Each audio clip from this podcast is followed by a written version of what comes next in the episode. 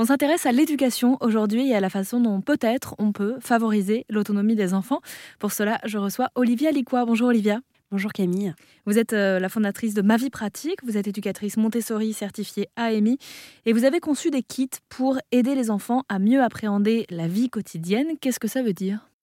Euh, ça veut dire que je euh, me suis largement imprégnée de ce que Maria Montessori a développé au sein de ses maisons d'enfants et communautés enfantines liées à ce qu'on appelle la vie pratique, parce que c'est vraiment un socle fondateur pour tous les développements futurs de l'enfant. c'est ce qui lui permet de prendre sa place en fait dans la vie quotidienne, de prendre confiance en lui et de faire les premiers gestes, les gestes élémentaires qui seront nécessaires pour tout le reste de sa vie. Donc concrètement, ce sont des activités qui sont reliées à la vie quotidienne. Ça peut être des activités de motricité fine très simples pour simplement euh, permettre à l'enfant euh, d'acquérir une gestuelle et une compétence comme verser, découper, enfiler, des perles, des choses comme ça. Et puis, j'ai surtout euh, fait des activités comme faire briller la vaisselle, tirer ses chaussures, se laver les mains, passer la balayette. Ce sont des activités qu'on va retrouver dans ces aires de de développement et qui permettent à l'enfant de développer là aussi des compétences, de faire euh, euh, une activité qui a un but euh, très tangible pour lui et qui lui permet de prendre sa place dans son, dans son quotidien.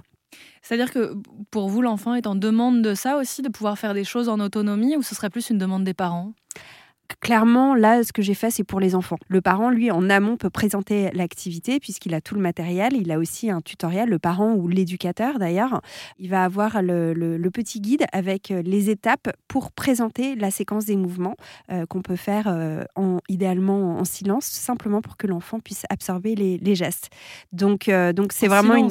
Ouais, en fait, le tout petit est sensible euh, au mouvement beaucoup plus qu'au discours, puisqu'il n'a pas forcément encore la, structure euh, intellectuelle pour pouvoir mmh. euh, comprendre le discours. Et il est dans des sensibilités qui font que c'est le mouvement, en fait, qui va l'intéresser.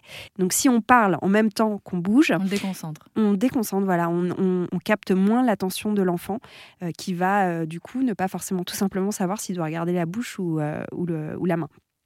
Euh, ces activités sous forme de kit, vous en avez ramené là, euh, ici à la radio, donc on va essayer de découvrir ça euh, ensemble. Ça se présente donc dans une pochette, c'est ça?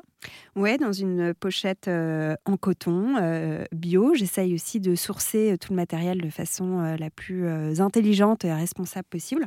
Et donc sur le pochon, on a le petit dessin d'un petit garçon qui fait l'activité. Donc ça, c'est un prototype pour un kit qui va sortir dans les semaines qui viennent pour prendre soin des feuilles. Et c'est déjà une activité à part entière puisqu'il faut euh, prendre le spray euh, qui aura euh, été rempli d'eau par le parent, pulvériser le, spray sur la feuille et utiliser le petit gant réutilisable adapté à la taille de ses mains pour du coup enlever la poussière des feuilles. Et ça, il peut le faire de façon répétée puisque c'est ce qui l'anime, l'enfant, c'est de répéter son geste. Donc on est sur une activité assez simple, mais lui donner la possibilité de prendre quelque chose qui fait partie de l'environnement réel dans la vraie vie de tous les jours, euh, bah, c'est lui donner une opportunité de, vraiment euh, réaliser quelque chose de tangible tout en le sensibilisant à, l'environnement, en l'occurrence. Est-ce qu'on peut en ouvrir un de ces kits? Euh, Alors, vous choisissez. Donc ça, c'est le kit Je mets le couvert. C'est un set de table qui à le marquage des couverts brodés et qui est durable et qui permet à l'enfant aussi de le nettoyer avec un petit coup d'éponge parce qu'il y a une matière euh, déperlante. Donc là, on est typiquement dans la situation, bah, l'enfant a les clés pour mettre son couvert tout seul mmh. et euh, bah oui, ça rend service aux parents puisque euh, l'enfant peut mettre son couvert tout seul sans qu'il ait à intervenir. Donc c'est vertueux en fait, hein. c'est pas pour l'enfant à défaut du parent, c'est vraiment vertueux pour, pour tout le monde. Vous l'avez déjà testé auprès d'enfants? Oui, ouais, ouais. Moi, je faisais des ateliers avant. J'ai été éducatrice Montessori, j'ai travaillé en école.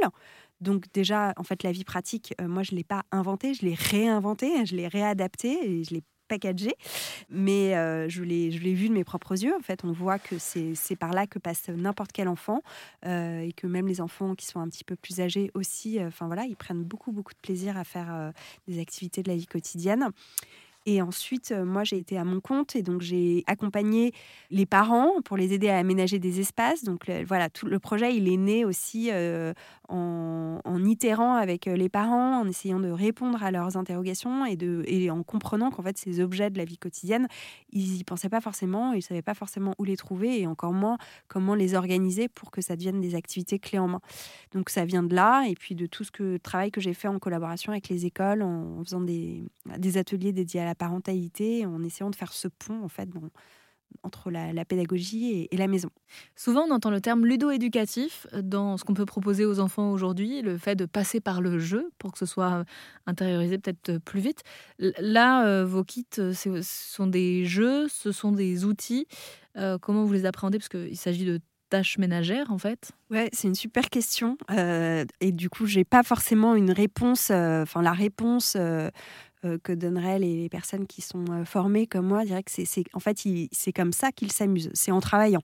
Parce qu'en fait, l'enfant, il aspire, c'est, c'est, pour lui, c'est un petit travail, et il n'a pas cette notion d'effort. Et euh, tant qu'on lui montre pas qu'il il y a quelque chose de, d'ingrat ou de pénible dans une tâche ménagère, donc on ne voit pas, mais j'ai mis des guillemets, il n'y a pas de raison qu'on n'enlève pas toute la, noblesse qui appartient à, à ces tâches-là que l'enfant euh, appréhende comme euh, un défi ludique. Donc c'est sa façon à lui de jouer. Euh, la, différence, elle est plutôt à faire sur des moments où il peut avoir envie de, de, reflâner. Mais si son truc à ce moment-là, c'est la coordination des mouvements, bah, lui donner une petite pelle et une petite balayette, c'est pas lui donner du travail, c'est lui donner les meilleurs outils mmh. pour, pour pouvoir coordonner ses gestes. Franchement, il n'y a pas de frontières. Parce que moi, la question que je me pose, c'est que euh, si l'enfant, euh, euh, ça lui plaît à un moment de prendre la pelle, de la balayette, et il s'amuse comme ça, peut-être qu'à un moment, il aura plus envie de jouer. Et comment on lui explique du coup qu'en fait, bah, c'est pas vraiment un jeu, parce qu'il va falloir continuer à le faire? Ah, je crois que. Enfin, je crois que si les, les parents montrent que. il y a un moment pour, préparer le déjeuner, euh, qu'il y a un moment pour débarrasser, que quand on fait tomber quelque chose, on passe la balayette, et que tout ça en fait s'inscrit euh, dans une vie en communauté, euh, bah, chaque chose prend sa place en fait. Hein. À un moment donné, il a envie de s'entraîner avec la balayette, mais très rapidement, en fait, quand quelque chose va tomber, il va juste aller la chercher.